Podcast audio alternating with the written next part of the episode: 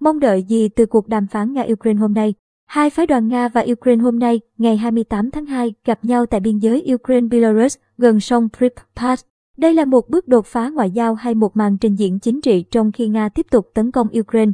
Cuộc gặp không phải là hội nghị thượng đỉnh giữa Tổng thống Ukraine Volodymyr Zelensky và Tổng thống Nga Vladimir Putin, mà là cuộc gặp giữa các phái đoàn của cả hai bên, CNN đưa tin.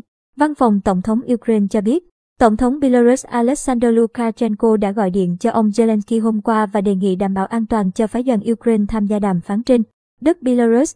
Tổng thống Lukashenko chịu trách nhiệm đảm bảo rằng tất cả các máy bay, trực thăng và tên lửa đóng trên lãnh thổ Belarus sẽ ở yên trên mặt đất trong suốt chuyến đi của phái đoàn Ukraine. Trong cuộc họp và trở về, Văn phòng Tổng thống Ukraine tuyên bố, cuộc gặp được lên kế hoạch diễn ra sáng ngày 28 tháng 2 giờ địa phương sau một loạt tuyên bố từ Điện Kremlin.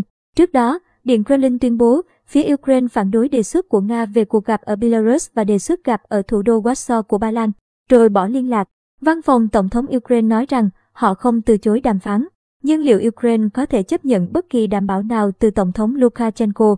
Đây chính là nhà lãnh đạo của chính quyền đã buộc một chuyến bay của hãng Ryanair phải đổi hướng trên không phận Belarus vào năm ngoái, với cáo buộc cảnh báo an ninh, và bắt giữ một nhà bất đồng chính kiến trẻ tuổi người Belarus, khiến quốc tế phản đối kịch liệt. Cuộc gặp được lên kế hoạch diễn ra sáng ngày 28 tháng 2 giờ địa phương sau một loạt tuyên bố từ Điện Kremlin. Trước đó, Điện Kremlin tuyên bố phía Ukraine phản đối đề xuất của Nga về cuộc gặp ở Belarus và đề xuất gặp ở thủ đô Warsaw của Ba Lan, rồi bỏ liên lạc. Văn phòng Tổng thống Ukraine nói rằng họ không từ chối đàm phán, Nga sẽ sớm rút quân. Tổng thống Brazil Jair Bolsonaro ngày 28 tháng 2 chỉ trích Tổng thống Ukraine Volodymyr Zelensky và nói rằng Brazil sẽ áp dụng lập trường trung lập đối với Ukraine, không áp đặt các biện pháp trừng phạt đối với Nga.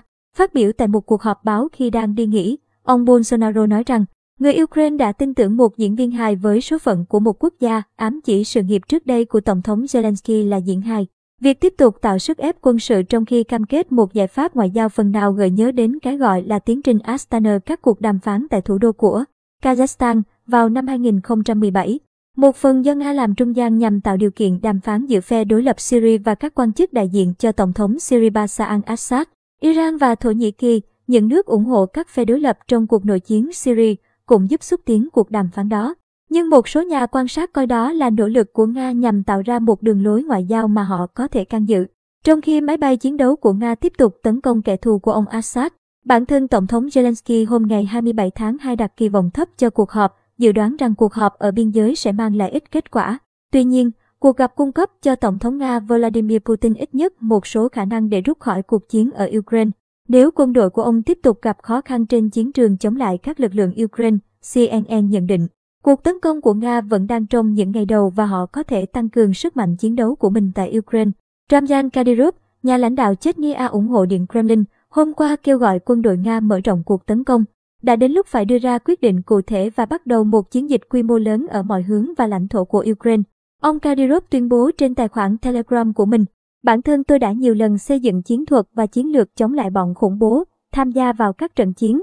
Theo hiểu biết của tôi, chiến thuật được lựa chọn ở Ukraine là quá chậm. Nó diễn ra trong thời gian dài và theo quan điểm của tôi là không hiệu quả, ông Kadyrov nhận định.